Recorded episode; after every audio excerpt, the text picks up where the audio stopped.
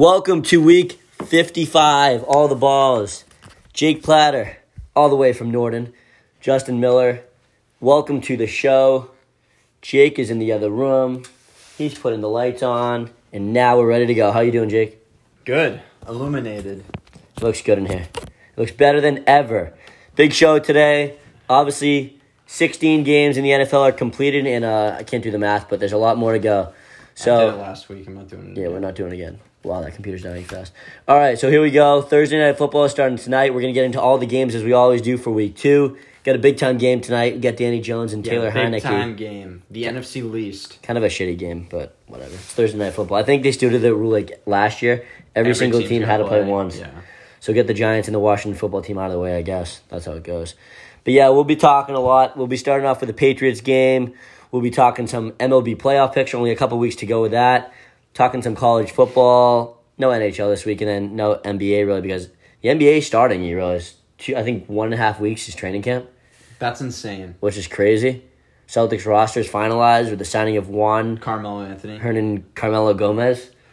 Terrible signing, but nah, it might be good. We'll talk It's about not a that different time. signing. We traded away a bunch of garbage. Yeah, so we'll talk about that different time. Don't want to talk about Tremont Waters too much on the show. Not tonight. I'm talking about Edwards. But we got a big show. All right, for those of you that are listening, watching, commenting, whoever that was, Matthew Dorn's already. He was getting ready for the show a couple hours ago. He got his popcorn ready. He already sent me his fantasy football question of the week. We'll Did talk he? about that. Yeah, he did. All right. We'll talk about that, Matt, towards the end of the show. So hang in there. I'm a fantasy expert. He's in our league. That's okay. I'll give him advice. Is he? Did he win? Yeah, you're one and zero. He beat someone. Well, he's not the highest scorer in the league. He beat you, I think. I'm the highest scorer in the league. Oh, so you didn't lose? No, I'm talking league about you talking about? ESPN. Oh. Yeah, I lost that by .06. Yeah, didn't I think he'd be. I'll I check don't, later. I don't look at who I play. Spinner's Whip Nene is his name, but Matt, let us know. Spinner's whip, Nene. But all right, Patriots game, one down go, one day, one game down, One down duck. one Dame Lillard, one game down, and unfortunately, the Patriots got the loss in that game. We weren't expecting it. It was a pretty good game, I guess. Low scoring was the lowest scoring game of the week. I think it might have been 17-16. I don't know if there was a game with The less than football thirty three team points. and the Chargers was close. I don't remember. Twenty to sixteen, it was. I think the Patriots game was the lowest scoring game of the week, actually. Wow. But yeah, Patriots lost 17-16. I was actually at the game, got last minute tickets. But Jake, overall thoughts? We still get 16 games left, but your thoughts from week one's performance for the Patriots? Well, the defense looked fine. They made some good plays. They forced some, uh, you know, turnovers. They forced a lot of pressure. So I liked the defense. Um, and I thought Mac Jones looked good. I think, you know, despite his first play backwards pass Yeah. fumble, whatever the hell Oh, that shitty. thing was, I was I was like, "Oh boy, here we go." Um, but other than that, I think he looked pretty calm.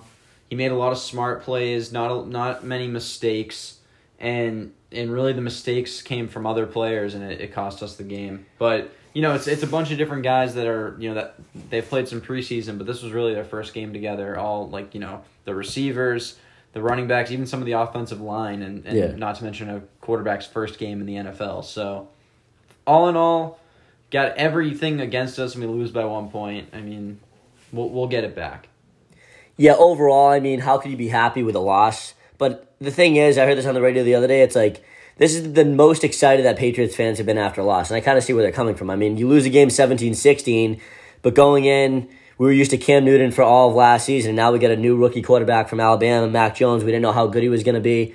I know it's only one game, but the guy, he looked good. I mean, under pressure, the offensive line for the Patriots really wasn't too spectacular in this game, and he was making the throws. He, I think he had a couple bad throws. That one throw to Jakobi Meyers on the side of the field could have been a first down, but besides from that, I'll give him a, a B plus for what he did, especially with it being his first regular season game. I mean, the good news is I think we really do have a quarterback. I think this kid's going to be the real deal. Might Yeah, be the, yeah. one one of the best quarterbacks from this draft. He looked really good in this game. I don't think we're you know I don't I don't think we're gonna actively search for a new quarterback for a good amount of time.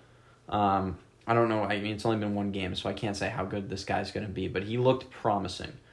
The player I was most excited about after the game, which I'm very surprised to say this, it's actually two guys, but the one I was gonna say at first was Nelson Agholor.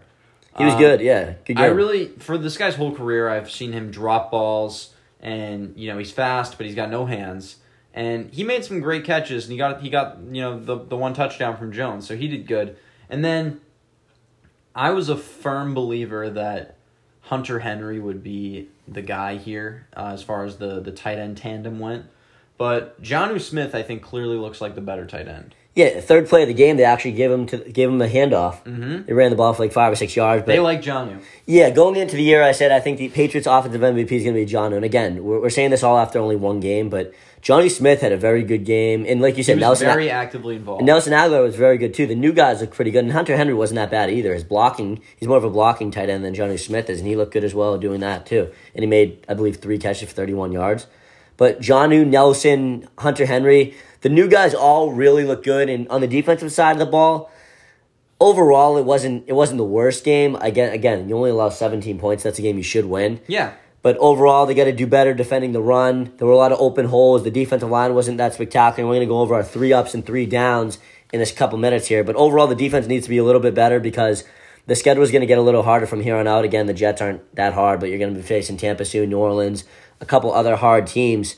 And overall, especially without Stephon Gilmore, the secondary looked pretty good. J.C. Jackson, Mills, Jonathan Jones against the, the guys, Jaylen Waddle and um, what's name, DeVante Parker. Waddle looked very good. Yeah, Waddle was good for his first career game too. And you know, you're talking about the upcoming schedule. I I don't want to put too much emphasis on the first game of the year because there's a lot of football left to be played, but I really feel that looking ahead, this game was a must win that we did not win. Um, yeah, it's a divisional game. it's too. a little concerning for me because yeah, I think I think we're going to beat the Jets. I really am not like so certain, but I think we're going to beat the Jets. We should beat the Jets. I have very little faith that we're going to beat the Saints or that we're going to beat Tampa Bay. Um, and you know that puts me at 1 and 3 early in the year.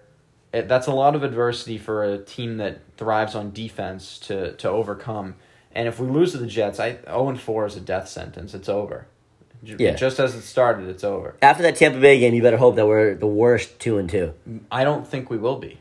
I don't know. Well, first let's I, get. I get- really I don't think we're gonna beat New Orleans. They got too much power. I will see again. James had a big week, five touchdowns too. But going back to the Patriots game That real was against quick. the Packers. going back to the Pats game, Damien Harris again. He had a great game. He what fifth in the league in rushing yards. 23 for 100. 23 for 100, and it's just unlike him to fumble the ball at that time of the game. Again, maybe he was tired giving the ball so much, but again, even him after the game, he said there's no excuses. You got to move on to the next week, and he's a guy that doesn't fumble that much either, so it was shocking to see that. And the defense had a chance to stop him at the end of the game, and they just couldn't get it done. So overall, a game that the Patriots really should have won because they were at the what the 11 or 10 yard line when Harris fumbled that ball, and Yeah, it From looked, there on it out, looked it- like our game over. to lose.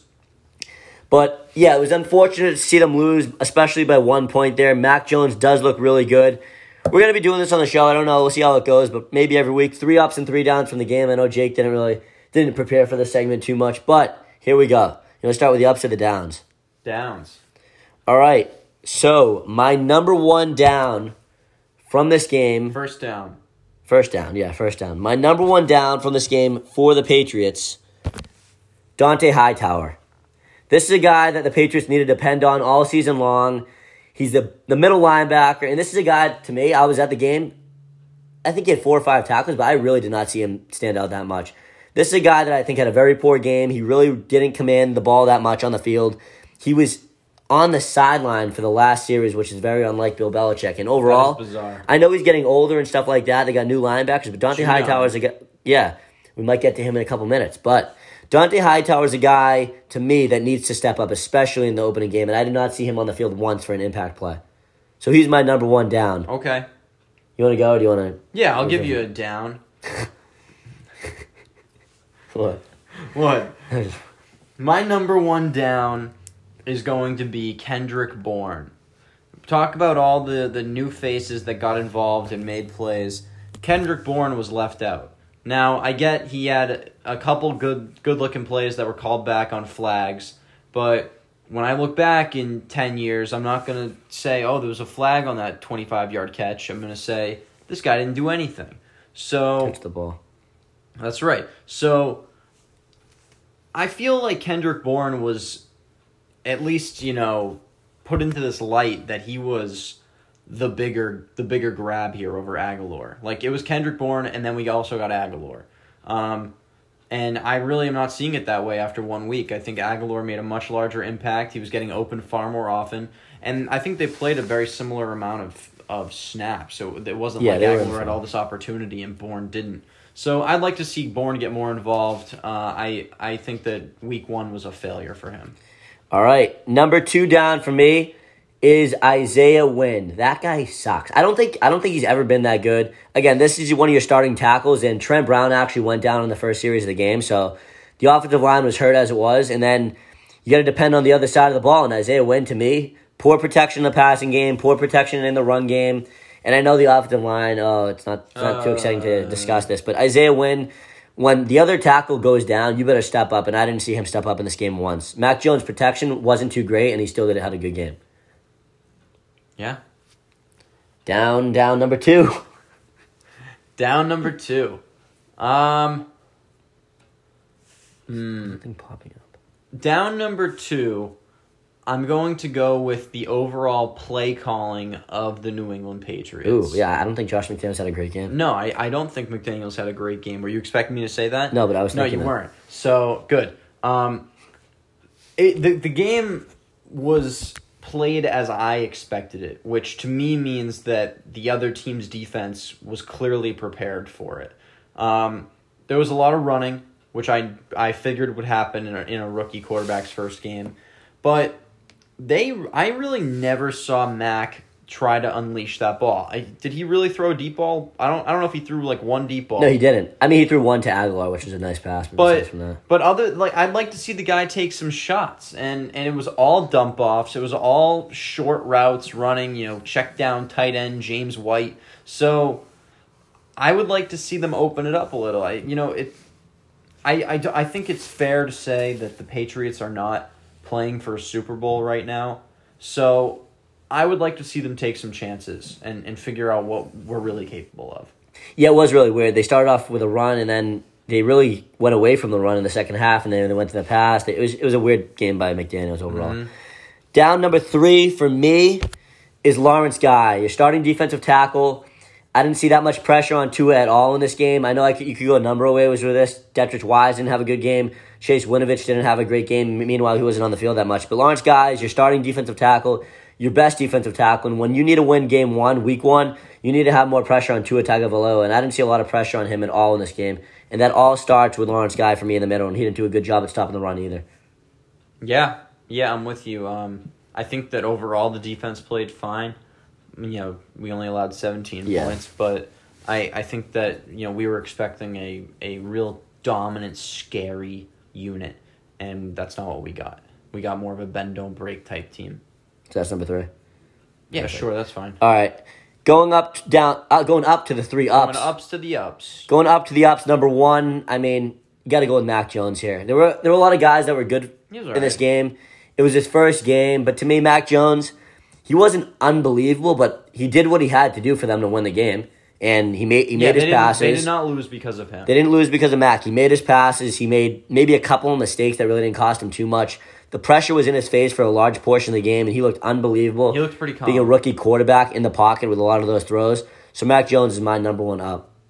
Yeah, I'm with you. I think I think Jones had a had a good game for his first game of his career. He threw a touchdown. He wasn't, you know, reckless with the ball. Um, I think he made a lot of the right decisions, and he he um, was smart with it. Very good in the pocket for, uh, like you said, not the strongest offensive line.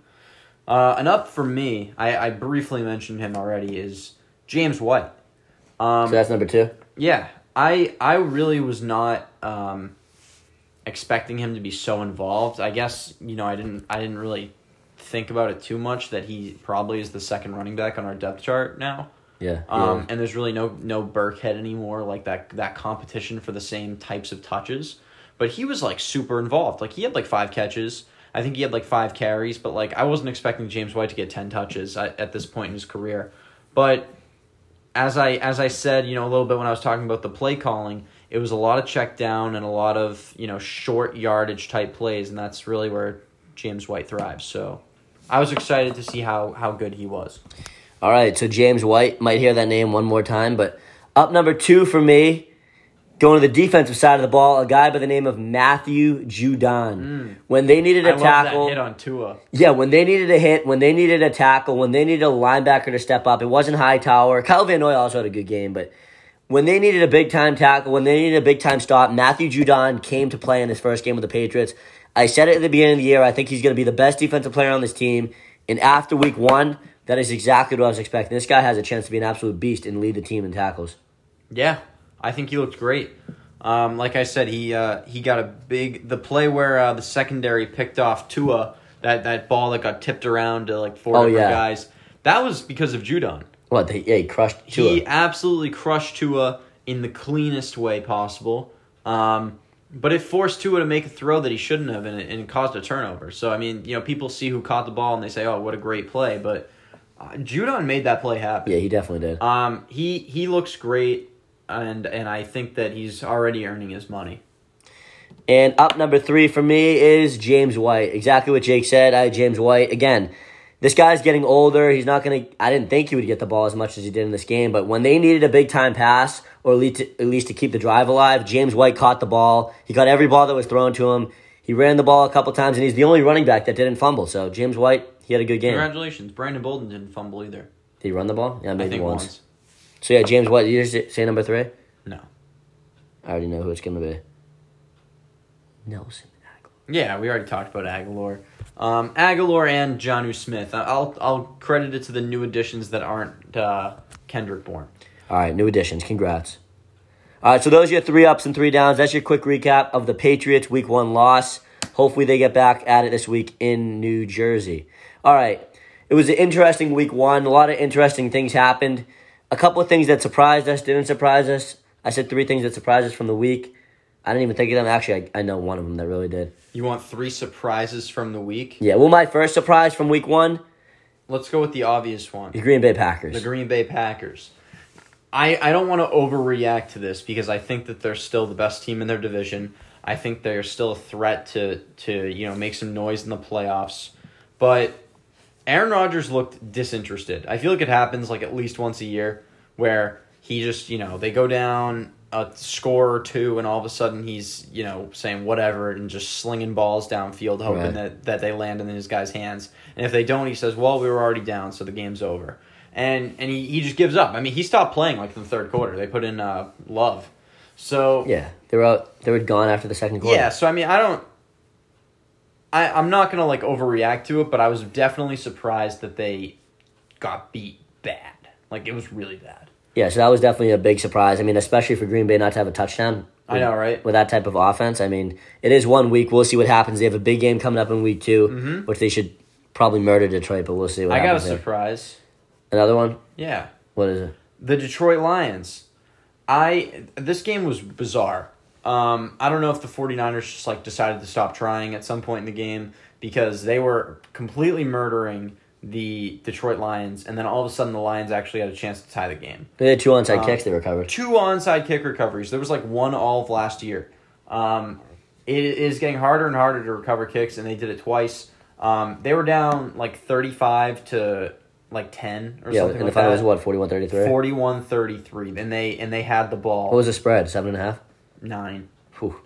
um they they had the ball with a chance to tie the game. They they were going out getting two point conversions. They they were doing everything. And i i don't think the lions are going to be a good team this year but i was definitely surprised you know when i looked up and said oh yeah the 49ers are doing what they're supposed to and then i looked up you know an hour later and said really? Is this about to happen? Yeah, it's, it's it was kind of crazy. Yeah, so that was definitely a surprise. Another surprise to me happened during Monday Night Football. I went into that game thinking the Ravens, they're gonna come an out. incredible game That was def- that was the game of the week. Actually, it had to be the that game was of the the best week. game of the week by far That was a crazy Somebody game. Somebody upstairs knows what they're doing when they set that schedule. There were two overtime games and that one, and then the Cincinnati game as Both well. were good games. But that game, I went in thinking the Ravens could win probably by at least double digits. Lamar Jackson was going to run all over the Raiders' defense, and the surprise to me really came the way that Derek Carr played in that game. He Oh looked very God. good. He Derek Carr was awesome. He led a field goal tying drive with 38 seconds left in the game, no timeouts. Yeah, it looked pretty easy, and that Baltimore defense isn't that bad either. I mean, Darren Waller was use a guy good. like Judon.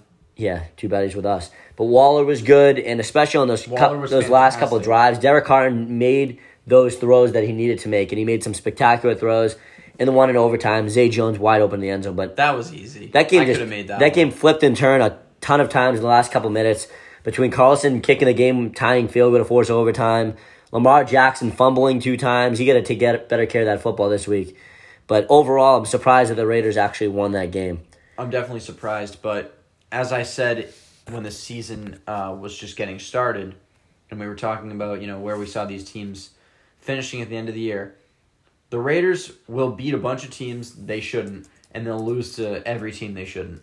They are the most up and down team in the league. They can show up on a week like this and beat a Baltimore Ravens team that everybody thought was going to kill them, and then the next week they you know who they playing? They're going to play the. Uh, the Pittsburgh Steelers. Steel- Steelers. That's not a great example. They could play like they could play a team like the Falcons and take a take a loss. Like I wouldn't be surprised. Um, it really is that kind of year for the Raiders every single season. And then yeah, so the Raiders, we'll see. I, I'm I just don't have the highest hopes for them, but they get a tough game coming up this week. And then I was thinking of my third surprise. There were, I mean, there weren't a ton of close games in this one, but Come on, there's got to be a surprise there. I know, I know what I can say. I was actually I, I went off the beaten path a little bit. I was surprised that all of the r- main rookie quarterbacks actually got into action this week. Yeah, even Trey Lance. Even Justin Fields. Justin Fields got a touchdown. We knew Mac Jones would play. We knew Trevor Lawrence would play. We know Zach Wilson. Those are the starters. But then Kyle Trask. Kyle, Tra- yeah, Kyle Trask didn't come in for Brady. Not even for a nil down because it was a two point game. But Justin Fields got in and Trey Lance got in, and they both had touchdowns. So I was surprised that they even got into action this game. I could give you a surprise.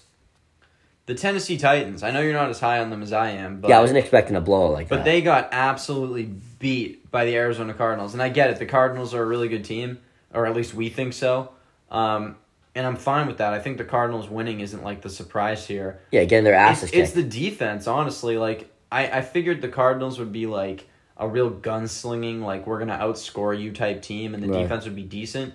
But the defense looked fantastic. Like Derrick Henry had like thirty yards, and in the first half he had like nine yards. Like it was terrible. It was good. Julio hardly touched the ball. Chandler Jones had five sacks. Chandler Jones had five sacks. So like Tennessee more than Arizona, just very surprising to me. Like I'm not that surprised by Arizona's performance. I'm surprised that Tennessee let it happen to them, and, Yeah. not, and not somebody else. But yeah, overall, I mean, it was a good week one. Obviously, the Thursday night game was great. The Monday night game was great. The Sunday Yeah. night game kind of sucked. But overall, it was a good week. Patriots played a close game. And then, besides from that, the Cleveland Kansas City game was also good as well. That was a great game. But there's going to be. that game went Yeah, that was a- that was a great exactly game. as I said it would. what, Kansas City would blow them out and then Cleveland. No, Cleveland would take a lead, and then Kansas City would have to come back and win. Oh, yeah. And that's what. That's I mean, exactly what that's what happened. Patty Mahomes does. He knows how to come back from leads. And then the Minnesota Cincy game going to OT. Mm-hmm. I wasn't expecting a. Jake said this. Jake called um, Jacksonville losing, but I wasn't expecting for Houston to friggin' blow Oh. the doors off of Jacksonville. I I didn't expect that either, but I knew Houston would win that game, yeah, that was a blowout. So, and I knew Cincinnati would win that game. Yeah, Jake. Well, we'll talk about this after. But going into week two, Jake's ten and six, and I went nine and seven. So Jake got one game on me. It's got big, big week two. We'll go over this at the Yeah, end of the show. This is where I this is where I create the gap. We'll see what happens there. And then before we talk baseball for a couple seconds, the rookie quarterbacks this week again. We can't talk too much about Fields and Trey Lance because they barely played, but when they got in, they both got touchdowns. So they, they both look good. Jones. And then Mac Jones looked good. Overall thoughts: Zach Wilson again. They they didn't play a good game, but I don't think like he was that bad. One. I mean, he was yeah, he wasn't that bad, but I'm more disappointed in Lawrence than I am Wilson. Um, What for losing? yeah, I mean, you got all this hype around Trevor Lawrence, and they were actually the favorite to win the game, and Houston is not good. Like their offense is probably the better part of their team, and it's not good. Their defense is terrible, and Trevor Lawrence like did not look good. He threw like a bad interception. He threw three picks, I think. Yeah, Yeah. he threw like a one really bad one. The defense had its way with them, and he and that if that's happening against the Texans, I don't know what to expect from him moving forward. Yeah, because the schedule. I mean, obviously you get another game against the Texans, but they don't have the easiest schedule in the world either. The Colts and Titans still no, going to play two no, they're gonna get beat bad a few times. This and that offensive line's not good either. But Trevor Lawrence still made some poor decisions there. And then Zach Wilson again. We're going to see what happens this week with his battle against Mac Jones. yeah, I, mean, I kind of knew the Panthers were just gonna beat up on the Jets. it was only 19-14, right? Yeah, but it was like it was a late touchdown. nineteen nothing. Yeah, or and something. Corey Davis had a good week. But besides from that, yeah, Zach Wilson. None of the rookie quarterbacks at least looked Zach terrible. Wilson threw a couple touchdowns. Yeah, but besides from that, the offensive line for them sucks too. So this is mm-hmm. going to be an interesting week too to see what he does against a very good Patriots defense. Mm-hmm. But that's the story with the rookie quarterbacks. All right, about twenty five minutes into the show now, we're gonna have to get to some baseball because we're already, as Connor would like to say, it's the witching hour. No, that was Scott Hanson from Red Zone. Yeah. But we got two weeks left in the baseball season right now, and there's a whole lot of shit going on. Yep. Like it's starting to get really interesting. Jake's headed to Fenway Park tomorrow. Tomorrow. Yeah. So Jake, If it doesn't rain. supposed to. Yeah. So Chris Jake, Sale. if it doesn't rain, is headed to Fenway Park tomorrow to see Chris Sale coming back from COVID, starting tomorrow against a shitty Baltimore Orioles team. But No hitter, baby. perfect game. But right now, we're gonna go through the standings real quickly because two weeks left to go. In baseball, it's it's really weird. Only eight teams make the playoffs. Well, actually ten now, but only eight technically get get in. Ten teams qualify to make it. But let's go through what's going on right now. Starting with the National League, NL East. Atlanta Braves have a three and a half game lead on the Philadelphia Phillies, five and a half on the Mets. We don't need to talk about the Marlins and Nationals because they suck. How many games are left? There, well, I know the Red Sox have 14 left. I mean, So there's about 14, 15 games left for every team. I don't think the Mets are even a, worth a discussion. No, it, Philly's three and a half That's- back of Atlanta. Even that's hard. Yeah, I don't think Atlanta's going to lose this division. That's hard. Three and a half games in, in fifteen is is tough.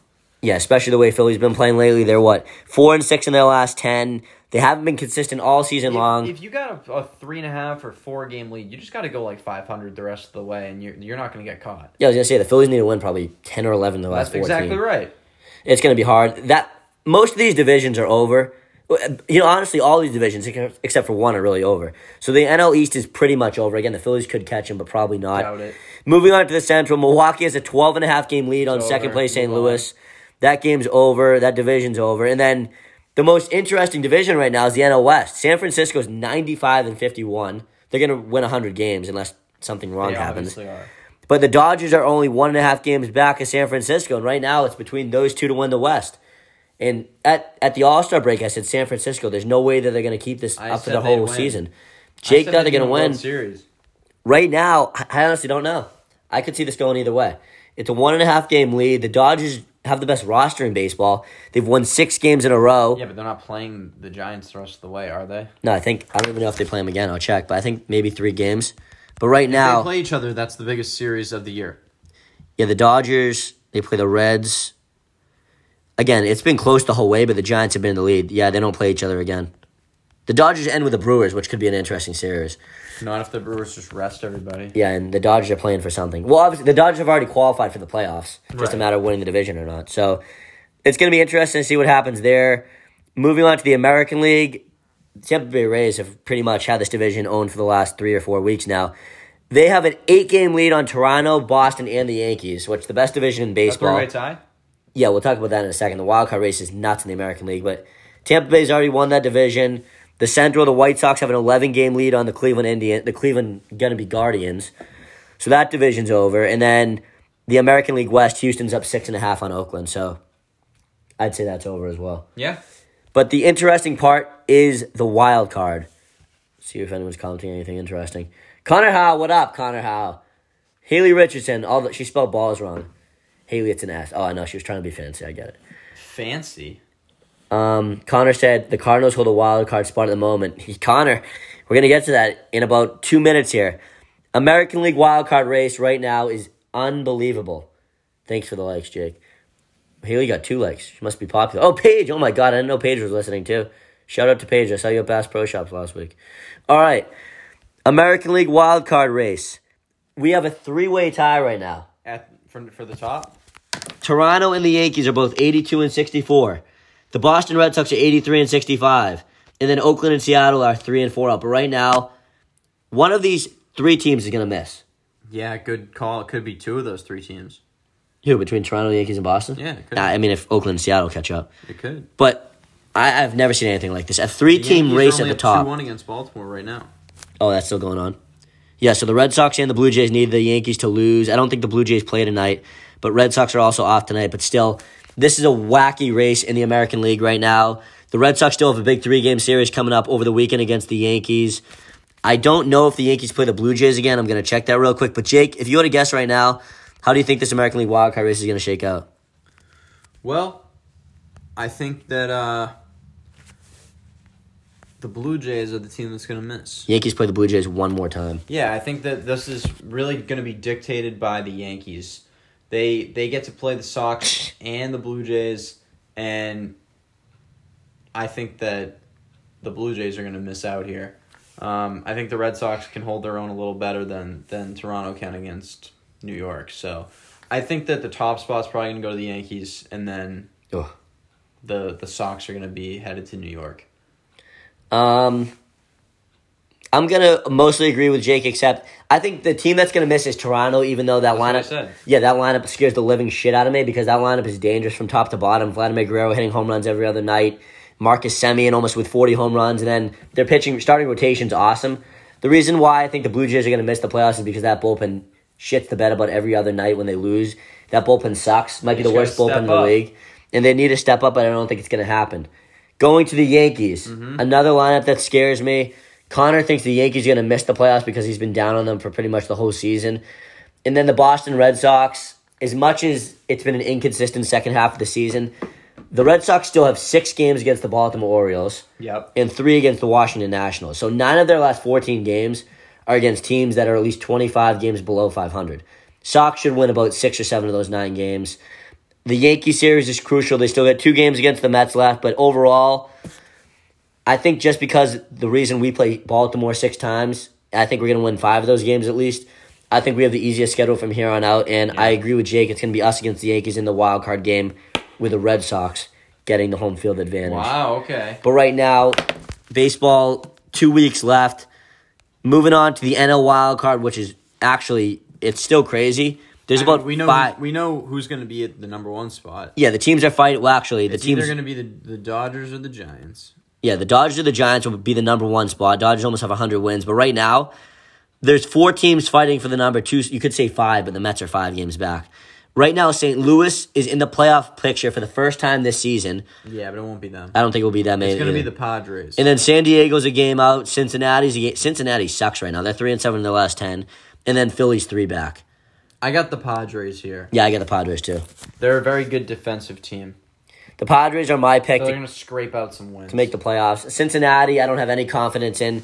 St. Louis is the team that's in it right now, but they just beat the Mets up for a three game series. Who the Mets have been very inconsistent this season. Mm-hmm. And I'd be surprised if it wasn't San Diego with Fernando Tatis Jr. mashing the ball this yeah, season. MVP caliber players, solid defensive team. They got a chance to to win a game too.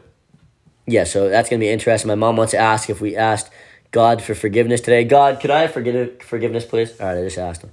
But um, oh yeah, for those of you that are Jewish, Happy New Year, Happy Yom Kippur, break the fast. You already broke the fast? No, Oh, you haven't? You must be starving. You haven't eaten today yet? I had I had a little snack before I came over, but because I didn't want to sit all night and not eat, Have you at least drank some water? You want water? You want to break the fast on the show? I mean, are you serious? I'm okay. Jesus, I'd be dying if I were. Usually, I, I don't eat every year, but today I was I was out to eat. I'm like, I just have to eat. I saw food at the table over from me. This 300 pound lady was mowing down some buffalo mac and cheese, and I'm like, I just gotta get something in my mouth, so I did. But that's my break the fast story. Saw a woman mowing down some buffalo mac and cheese, Oh, and, I, and? I thought I had to get something in my mouth. I'm starving. You should you should have seen the looks of this mac and cheese. Whew, phenomenal. And then you know what's funny? I got it. I actually got it. Yeah, funny story. But um, yeah, Yom Kippur, story. Rosh Hashanah. Thank you for listening. Purim. Purim. What even is Purim? Uh, that's the one with the. Oh, the tent.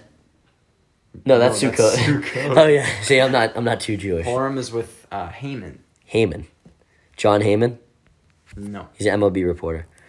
All right, so that's the story with the wild card races right now. The Red Sox again, they're off tonight. They start a three game series against Baltimore tomorrow. If you turn on your TVs, you might see him on the screen. I got on TV last time. You did? Oh yeah, I did too. We were at the game together. That was funny. But um, yeah, that's that's the MLB playoff picture with about two weeks to go right now. Real quickly, front runners for MVP, front runners for Cy Young. The Cy Young Award in the American League right now, I, I say it's going to come down to Gerrit Cole and Robbie Ray. Robbie Ray, for those of you who don't know, pitcher for the Jays. Gerrit Cole, pitcher for the Yankees. Those two have been very, very solid this season. Yep. If the season ended today, I'm going to have to go with Gerrit Cole for the Cy Young, just because. I think he's the better, better pitcher overall. But again, if the Blue Jays do beat out the Yankees for that last wild card spot, Yeah, I wouldn't be that'll- that'll make a surprised if Robbie Ray gets that um gets the Cy Young. And then on the other side, for the NL Cy Young, there's about three or four guys in the picture right now. You got Give it a Scherzer. Scherzer, I believe, is the front runner right now just He's- because of how awesome he's been. nasty. He hasn't lost since he's been pitching with the Dodgers, but again, I could see I could see the award going to Corbin Burnes, the Milwaukee Brewers. He's been phenomenal this Mm-hmm. season. Zack Wheeler's been good for the Phillies, but again, I think it really affects the Phillies that they're probably not going to make the playoffs. So Scherzer's been great. Another Scherzer guy, has been nasty. he's been lights out since joining the Dodgers. Another guy that's been lights out is Julio Urias. He leads the majors with 18 wins this season. So Wow. again, the Dodgers are a team that's going to reach 100 wins. So either one of those guys could be in consideration for it. And we haven't Aren't- even mentioned Walker Buehler yet. Aren't wins a little Skewed. bad of a stat? Why? Because ERA matters more. N- Well, yeah, I think I think ERA matters more. Yeah, it does. Like your your wins are are almost dependent on your team having good like relieving pitchers as well. Yeah, but again, Because they don't you- don't the don't they lose the win if the team loses the lead? yeah, if it's tied up, So and that's not his fault if they're not in the game anymore. If he's not in the game anymore and the team gives up the lead, it's not his fault. Yeah, I know, but I mean, a lot of these times you're not going to see like a, a shitty pitcher with a 17 and eight record or something like that. No, again- no, but you might see a good pitcher with like a 500 record if they have terrible relievers. Yeah, easily. Like Zack Wheeler, he's been one of the four or five best pitchers in the National League, and I guarantee you his record's like close to. I think he has like three more wins than he has losses. Zack Wheeler is like a top five pitcher in the National League right now, and he's yeah, he has a 13 and nine record with a 286 So like ERA. that, that, that's not a good stat for me. Yes, I mean overall the National League race. There's four or five guys that are in consideration for it, and it's probably Scherzer the front runner right now. The American League's a little less open than that, but Cy Young Award race. The American League's really only down to two candidates at the moment. You got Shohei Ohtani and Vladimir Guerrero, MVP. and the, the MVP. I mean, and the front runner right now is Ohtani because he pitches, he hits, he hits home runs. But Yeah, but Guerrero's like Guerrero- almost a triple crown guy. yeah, Guerrero's almost a triple crown guy, and a lot of people are saying, "Oh, it's over. Ohtani's going to win it," and I don't know. I think Guerrero really still has a shot. I think Ohtani definitely is the leader here, but yeah, I, I don't like the disrespect on Guerrero. The kid's like 23 or something, too. Like, Yeah, he's, the guy's younger than us. Yeah. He's got, he's nasty. Yeah, he is, and that so it's gonna come down to those two guys. And Ohtani pitches, so I think it's a little. Yeah. And Guerrero doesn't pitch, so I don't think you should backlash him for not being able to pitch because most of these guys can't. No, but that's. That's how it yeah, goes. Yeah, but you're going to knock Ohtani because he can do something other people can't? No, and he pit, and it's not like he's pitching shit. He's a good pitcher too. So Yeah. Ohtani's only batting like two sixty on the season as well. So I, I, it's probably Yeah, gonna go to Ohtani. cranks the ball. Yeah, he's nasty. And then National League side of things, this is where I start getting a little nervous. I watch every, I check the box score for the Padres games every night. Trust me. There's Jake knows why. I'm not going to discuss it, but yeah, right now Fernando Tatis. Actually, I saw something I really didn't like to see like an hour ago. I looked at the MLB award ladder, and right now it says Harper's one, Tatis is two, which would really suck for me. But right now it looks like it's going to come down to Harper and Fernando Juan Tatis. Soto? Yeah, and then they have Turner and Scherzer. Can a pitcher win MVP? Yeah, it doesn't happen often. But right now it looks like it's between Harper and does Tatis. A, how does a pitcher win MVP when they only play one of five games? They'd have to be like sick. Yeah, like multiple no hitters. Yeah, like four or five I don't think games. a pitcher should ever win MVP. I mean, How can you be most valuable player if you only play a fifth of the games? I mean, Ohtani pitches. yeah, he also DHs for them. Yeah, I mean, I don't think you should be able to, but guess what? That's how the rule is. I Overall, don't like it. it's Ohtani. I mean, not Ohtani. It's Tatis and Harper. Mr. Bryce Harper. It says Harper is number one right now, but I really don't believe it. His average is better, but Tatis is banging home runs. His RBI total is way higher than Harper's. Yep. He has 28 stolen bases, I'm guessing, this season. And then he's also he's also moved from the infield to the outfield as well, and he's done a phenomenal job in the outfield. Harper's a guy that only can play the outfield. Harper's average is higher, but looking at the stats total, I think the award should go to Fernando Tatis. Connor likes DeGrom. I like DeGrom too, but guess what? He hasn't played that much this season. DeGrom's a great pitcher. My front runner for the National League award is Fernando Tatis Jr. No doubt about it. Again, Harper Harper's having a great second half of the season. No no credit gone to that. Yeah. It's gonna be an interesting last couple weeks. All right, moving on to college football. Jake, only two weeks have gone by in this. Have you seen any any games, any surprises, any players that have surprised you so far along this these two weeks? Well, I mean, it's hard to say that these, you know, championship caliber teams are surprising, but I've been even more impressed than I thought I'd be with Georgia.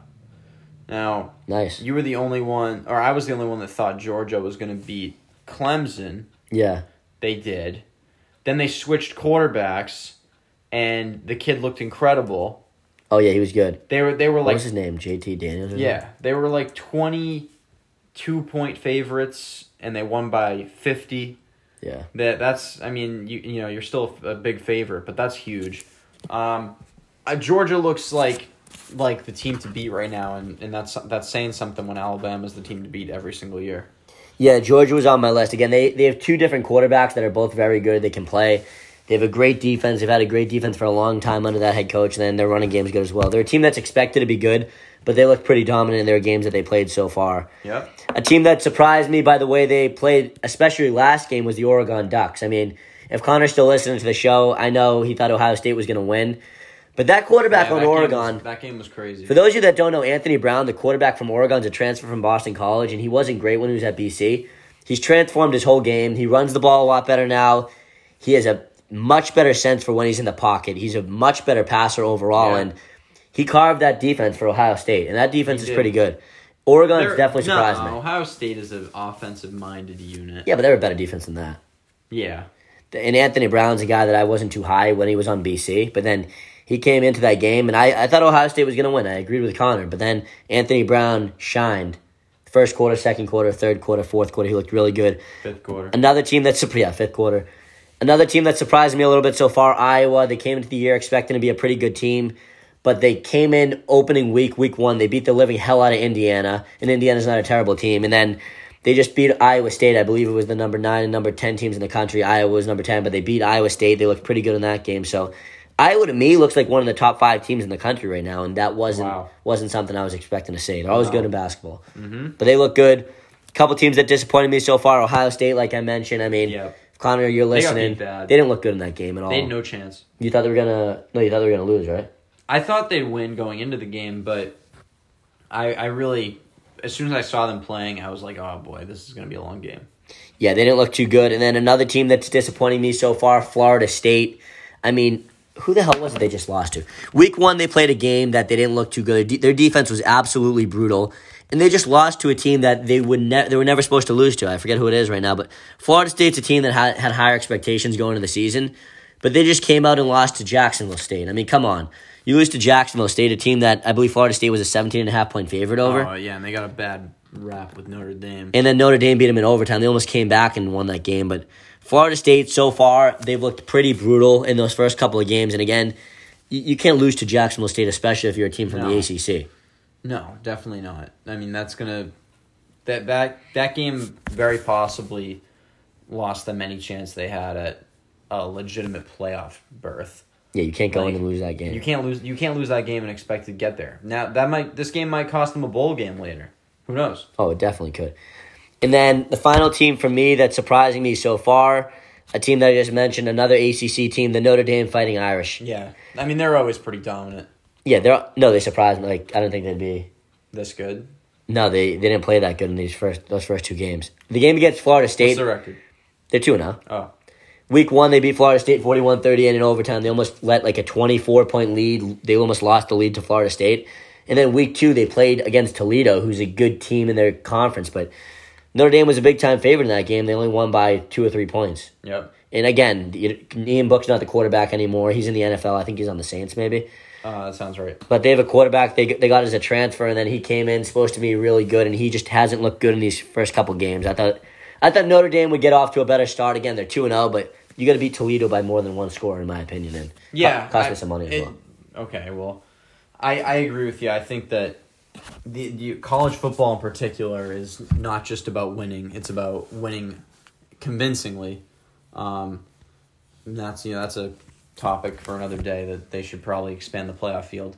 But Ooh, but um yeah, I I I think that you know you gotta win you gotta win on more. You can't take your foot off the pedal at all. And it seems like you're right. Notre Dame probably has. you a big college football fan? No. Really, you don't like it? I mean, I like it. It's just hard for me to, you know, devote like every night of the week to sports. No, I, I agree with you. I mean, college football is way up on the list for me. College football, I mean, down south, I go down south, and all these people talk about Georgia, Clemson, Alabama.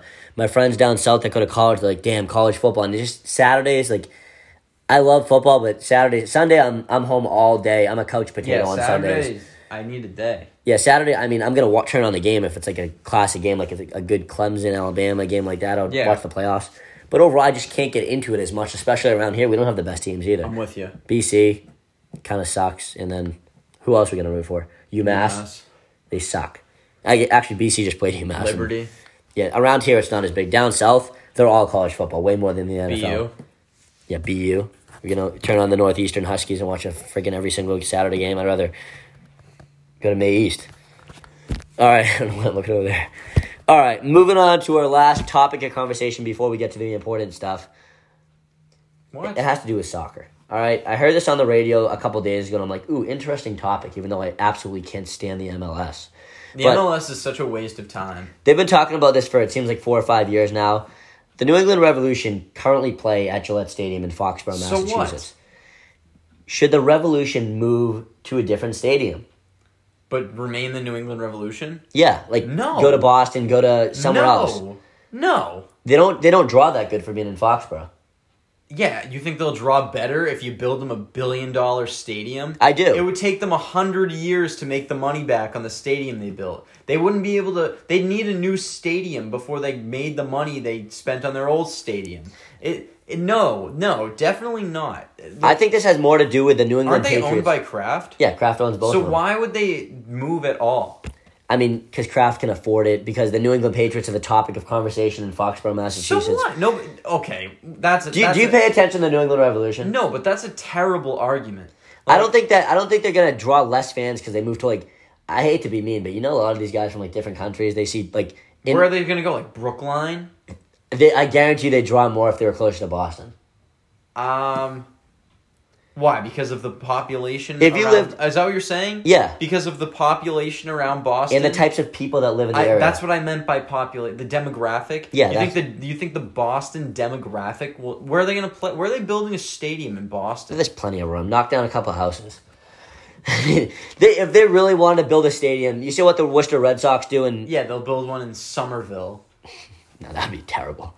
No, I, I think no, they really. I don't. No, I don't think they should move. I mean, I think this has a lot to do with me being a not a soccer fan in general, and especially being going. Me and my dad used to take us to the games back in the day. I'm like, Dad, I came up to him one day. I'm like, Dad, do we have to do They this should. again? They should not move. Okay, They're, like you're a- as little of a revolution fan you are. Shalrie Joseph, Taylor anyone Twellman. Anyone thinks anyone that thinks they should move is spoiled by the fact that you get to go to Gillette Stadium, spread your legs out, and watch and watch the New England Revolution play whoever they're playing that night. You, you don't want to be cramped into some appropriate stadium for a team that has n- next to no fan base. Okay, I'd rather go watch the monster trucks than go to a Revolution game. that's your yeah. I mean that that's whatever. That's a completely irrelevant s- thing to say. No, but they don't draw that. The Revolution don't draw that well. Who cares? They don't have to fill Gillette Stadium. Like, yeah, obviously they're not gonna have people in the 300 section like starting a Revolution chant. I don't even. Th- I think they closed the 300 section for those They, games. they tarp off a lot of it. But You're the, gonna see like a the a guy out there. the the league as a whole, the MLS is not very popular. So I don't think moving them is is the the key. Okay, Maybe they should just get it, rid of them. It would be the the better move would be to grow the team into a team that's appropriate for playing in Gillette Stadium. Like it like spend the money and make and make good players come play on the New England Revolution. Then you might get some fans. Like You know what? Not, you don't have to move to where all the freaking Brazilian people live. That's so exactly. that- I don't want to say it on the show, so but that's exactly what I meant. just so that they'll come watch soccer. Okay, Dude, you'll be having tons. Of, you'll be having like groups of these Brazilians from the North End having dinner, being like Revolution. They'll be having like these T-shirts, like signs. They'll be walking down from the North End, going to the Revolution game, and they would absolutely pack wherever the hell they're playing. Oh my god! I heard. I heard it on the radio Yeah, the other day. because they wouldn't be it wouldn't be Gillette. Obviously, they would pack where they're playing because the place would hold ten thousand people. It wouldn't hold sixty thousand. I just think it would be a cool thing, like right in the center of Boston, going to the Yeah, they should have a sky arena where they, they Well, the balls like bouncing they're the over walls. they're over the city. yeah, that'd be pretty fun. They should have an underwater arena because they can't find any other freaking space for this thing. No, but yeah, it does have a little. I think to me, it has me being a not a big Revolution fan whatsoever. That's such a bad question. No, they should not move. I th- I don't think it would be a bad idea. Like if they move, do you it would think? be so meaningless. Do you think they would lose fans? No, I don't think they'd really gain fans. Like, do you think there's a group of people in Foxborough that are just like huge Revolution fans? Do you think there's a group of people in Boston that are like, man, if the Revolution weren't 30 minutes away, I would be going to all these games? Like, no. oh, I guarantee you, some people don't go because they don't want to have to deal with the traffic every day. the traffic, the, like, what? The game isn't at 5 p.m. No, it's like it's seven. I wouldn't. I wouldn't want to go to a game. Yeah, okay, fine. All of the the people that live in the city, Hell sure. no. I'm sure they're like, oh yeah, I'm not driving out with city traffic to go to the Revolution. But like, they're doing the same thing for the the concert of the Yeah, year. and the Foxborough Like, traffic's terrible They're to begin doing with. anything like that. It's not about the Revolution. It, th- that's just like a general location failure. Like, What Foxborough? Foxborough is a terrible location in general for the Patriots. If Foxborough is a they're- bad they're- location, I, I guess my only response would be they're not the Boston Patriots. yeah, they're not, and they were at They- one point. Yeah, but they could be playing in like, like Nashua, and they'd still be the New England Patriots. Like, the Nashua Patriots. yeah, So overall, Jake doesn't want them to move. Overall, I I meaningless thing. I would love for Gillette Stadium to be just the Patriots.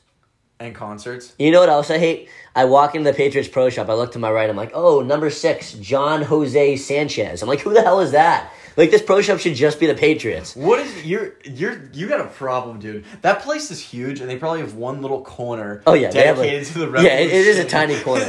they have like they have like eight jerseys and like seven programs You're and like nuts. five of those those You're- blue and red like banners. You're nuts. No, but I walked in the Pro Shop the other day. I'm like, I thought it was like a Patriots play. I'm like, Jose Sanchez. I'm like, oh yeah, the Revolution player too. Jose Sanchez. But yeah, that's Are our. you mad at me for saying Brazilian? I mean, I think it was the name. Should I look up the roster? No. It might have been Jose, not San. I don't know. All right, let's move on to week two because week two starts in about what forty minutes, Yeah. eight twenty. All right, week two, locks, picks, upsets, bold predictions, fantasy questions of the week. I got three bold predictions this week. You're gonna be like, "What the hell are you talking about?" Really? Yeah. All right, let's get to them when we go through the games and the upsets and the loss. I'm. I, am serious. All three, you're gonna be like, well, maybe not one of them. One of them is less bold, but all I think all like with one of them, you're gonna be like, what the, f- what the f? what the f? Can't say I'm that. so I'm so serious. You're gonna say what the f? All right, well here we go. Thursday night. Tonight's game. Thursday night football. The Giants at the Washington football team. Who's winning? I got the football team. I get the Giants. So, State your case. my case. Washington's defense is a lot better, and I understand that. Yep. Going into the season, I thought Washington would finish dead last in the conference, In the conference. in the division. Okay. I think the Giants win this game because Daniel Jones actually performs tonight. Saquon Barkley shows that he can be over a 75 yard running back rusher in this game. And honestly, I think the Giants def- the Washington defense is going to get too tired because they're going to have to be on the field a whole lot. I think it's Oh, a high I, I don't think so. I think it's a higher scoring game than people think tonight, and I think the Giants are going to win this one 27-23 because Daniel Jones Whoa, that's like way high. that's what, 50? Should take the over. But I think the Giants' offense is actually going to look pretty good tonight. The offensive line is not going to be bad either. I think the Giants' offensive line is going to be the reason why they win this game. Washington only I has one that- sack. I think that's the reason why they lose this game. It to the games like this are are what you'd call bless you are what you'd call a battle of the trenches. You've got the real matchup for me is the offensive line of the Giants against the defensive line of the football team. Oh, God. And the football team to me is is so much better defensively on the line than the Giants are on offense. Yeah, they are. Now, I, I don't I'm not saying Saquon will have a bad game, but I think Daniel Jones is going to be pressured a lot. I, I'm I'm worried about him, you know, having time in the pocket. They they went out and got some deep ball receivers and they they kind of made a mistake in doing so because without a good offensive line, there's no time for these receivers to get downfield for big plays. So I, I worry that that's going to happen in this game. I, I think the Giants are going to be pretty limited offensively. You think it's a blowout? No, I wouldn't say a blowout, but I think it. I think it could be more than a score, um, for the for the football team. I wouldn't be like shocked if they won by like ten. Um, I think that's far more likely than the Giants winning by ten. Um, and and I I think Heinicke is you know he's got this backup. Uh, he's got this backup. You know, shroud over him where it's like, oh yeah, Taylor Heinicke's just their backup quarterback. Like you know, he they they should lose this game, but he played a significant amount for them last year, and he I think he's deserving of some respect. Um, He played good in the playoffs. yeah, he was like he's a solid quarterback. He's not like anything to you know, you know, talk shit about. Um, so I I think he does enough. I think Terry gets involved. I like. I think Logan Thomas has a big game. The Giants seem to have issues with tight ends. Yeah, I think Logan Thomas will have a Um, pretty good game. So I like Logan Thomas in this one. I think Antonio Gibson has a good game. Um, I, I think the football team is the better team. We'll see. I don't like Heinicke that much either. I mean, he was good in those playoffs, especially against Tom Brady's Buccaneers last season, and Mm-hmm. I wouldn't be surprised if he has a good game. But I really think the Giants' defense comes to play. The Giants' offense and defense come to play tonight. And bold prediction for this Heine- game: Heinicke and the football team gave him gave Brady a harder time than the Packers did last year. Yeah, they did. And he hasn't he hasn't played an actual regular season game in a year. And again, this Giants defense isn't spectacular, but I don't think Heinicke's gonna show off like he did in those playoffs tonight. No. And Giants bold prediction for the Giants in this game, and actually for the entire game. Yeah. Darius Slayton scores the first touchdown. Logan Thomas scores the first touchdown. We'll see. Should put some money on it. Mm, All right. Nope. Coming up next, we had one, two, three, four, five, six, seven, eight, nine. We had nine one. o'clock- I think it's the same schedule this week.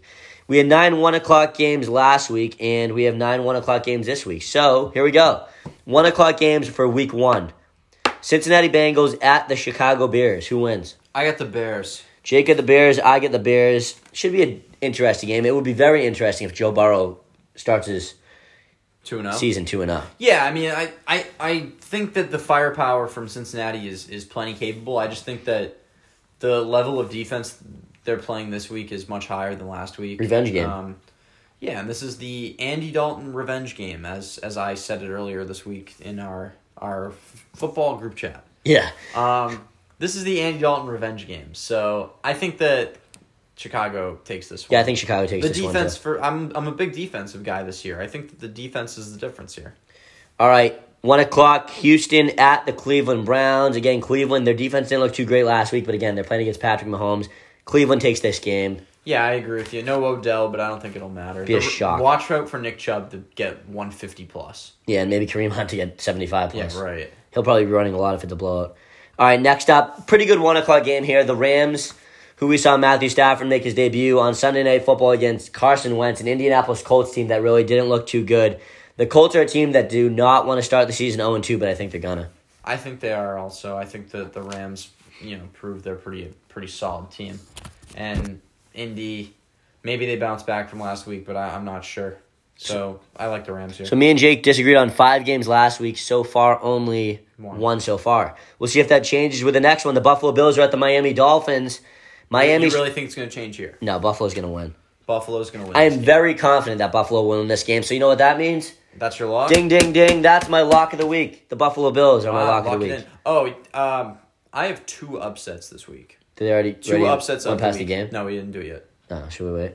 Yeah. All right. I just wanted to make that a, Two point. upsets a week. I got two upsets of the week. Well, last week we're both one and oh zero on our upset picks, right? Yep, but I got my lock wrong. All right, so my lock is the Rams. All right, we're good sir right now. Buffalo over Wait, Miami. You're using the, the Rams as a lock twice? no, Buffalo. Oh, okay. So Buffalo is my lock of the week. Next up, the Patriots at the Jets. We already talked about this at the beginning of the show. We'd both be surprised if the Patriots lose this game. Yeah. I Mac the Jones. Patriots here. Mac Jones looking for his first regular season win of his career. Patriots on the road. They both are. Yeah, that's that is true. All right, next up, this could be a game we disagree on. It might not be. San Francisco at the Eagles. I have Philly winning this game against San Francisco. I'd like to use my lock of the week and say San Francisco takes this one. Wow. So Jake gets San. Francisco. I get Philly. I just think San Francisco's defense is good. But what I saw from Jalen Hurts last week is something that I really, really was impressed by. And I think Jalen Hurts is going to continue to do that. And Jimmy Garoppolo is going to have a Be- tough, tough time. if the Eagles go 2 0. I think Jimmy G is going to have a tough time with this Eagles defense. A lot of pressure on this O line. It's going to Yeah, be a good a game. solid it's a solid D. This is a good game. teams have good defense.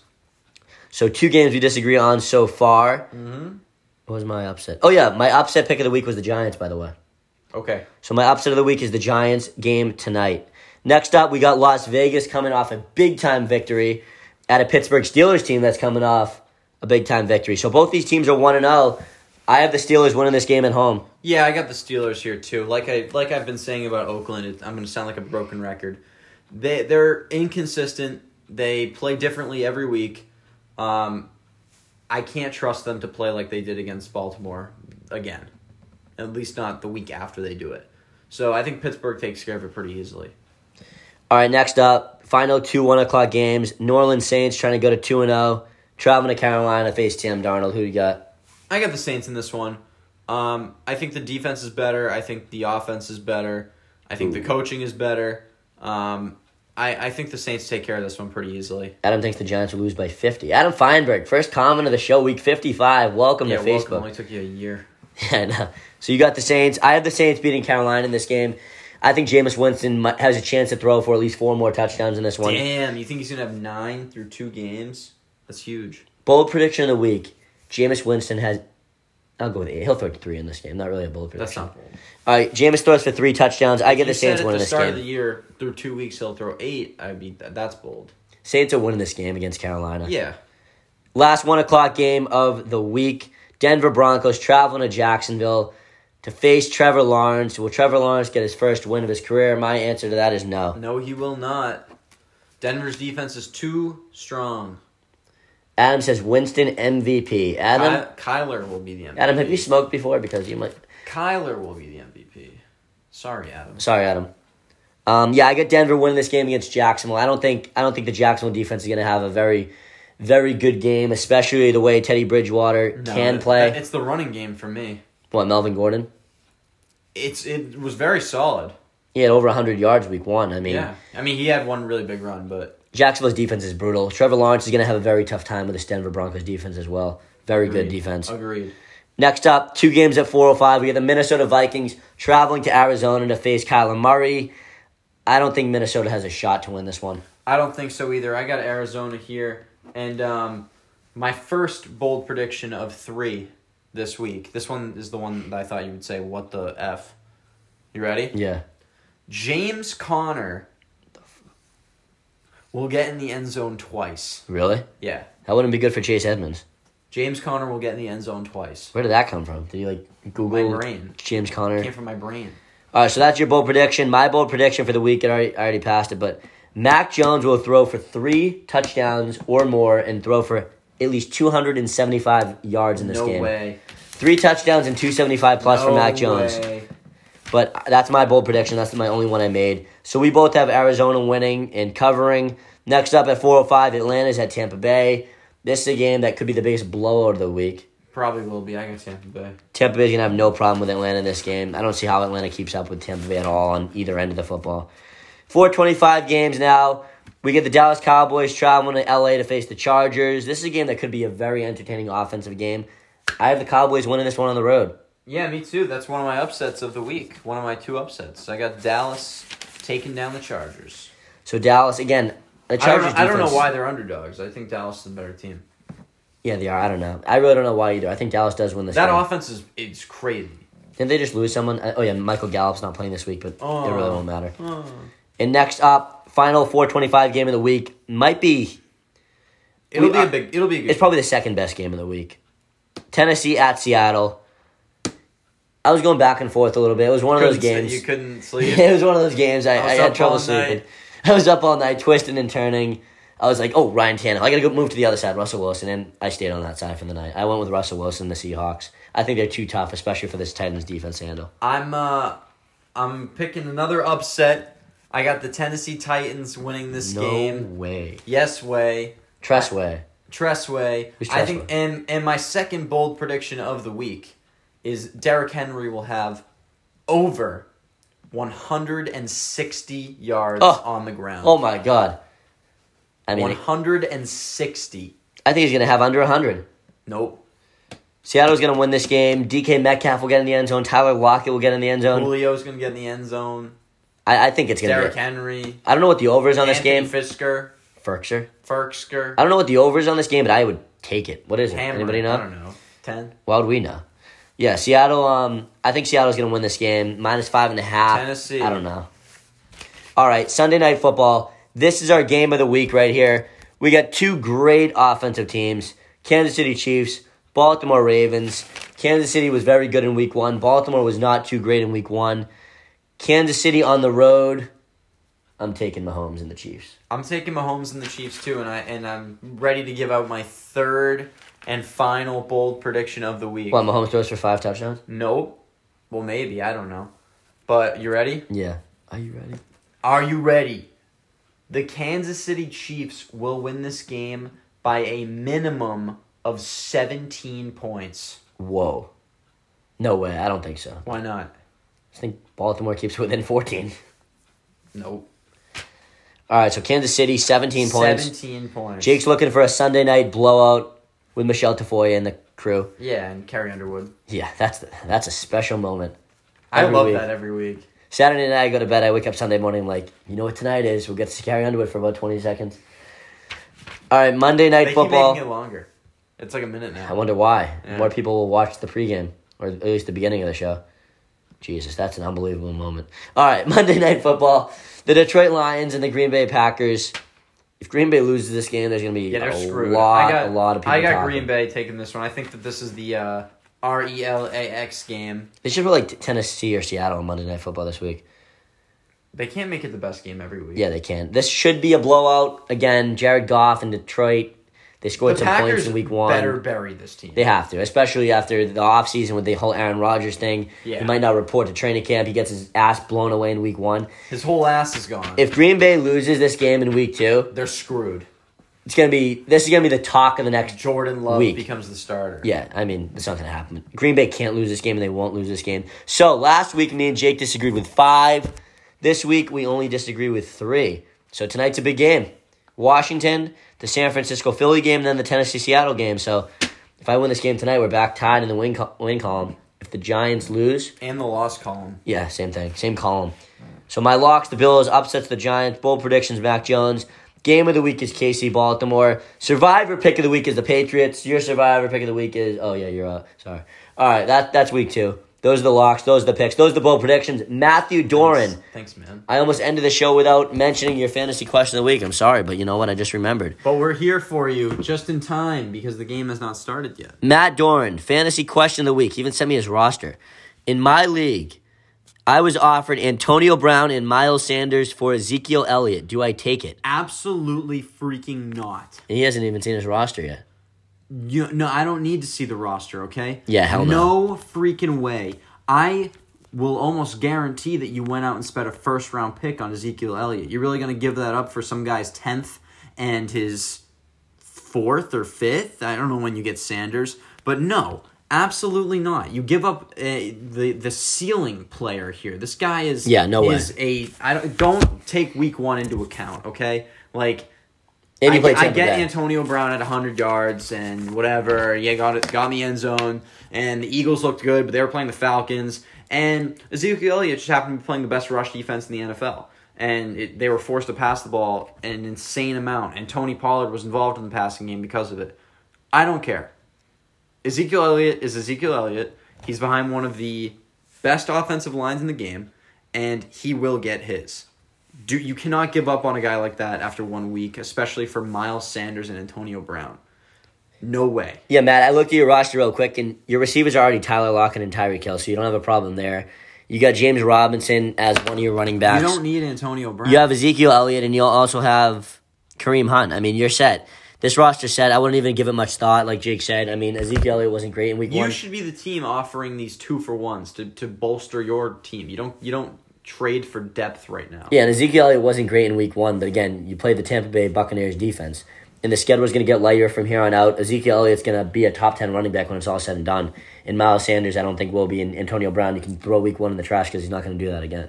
So don't he might do it again, but I, I but it's it's sporadic. You you don't know when this is coming. Like I'm not. He's not going to do that every week. Ezekiel Elliott has a chance to play like that every week. Yeah, don't do it. Only way I do this trade is if like you have inside information that Ezekiel Elliott's going to like tear his ACL. Yeah, or Tony. Pollard's the new starter. Yeah, but yeah, Matt, if you're still listening, Don't do it, man. don't get fooled. Don't get fooled by the Chris Don't Keans. overreact. Yeah, seriously.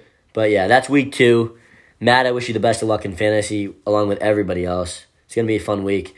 Giants, Washington. You know what? Enough of the football team. The Giants Redskins game begins in about twenty five minutes. So get to Oh.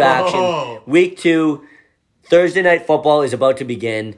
Get your remote controllers, get your clickers, get your TVs, get your headsets, get your wheelchairs, get your chairs, get, ev- Get whatever you need to do. get your popcorn ready. Get your popcorn As ready. Terrell Owens would say. Yeah. Week two starts now. Week 55 of all the balls ends now.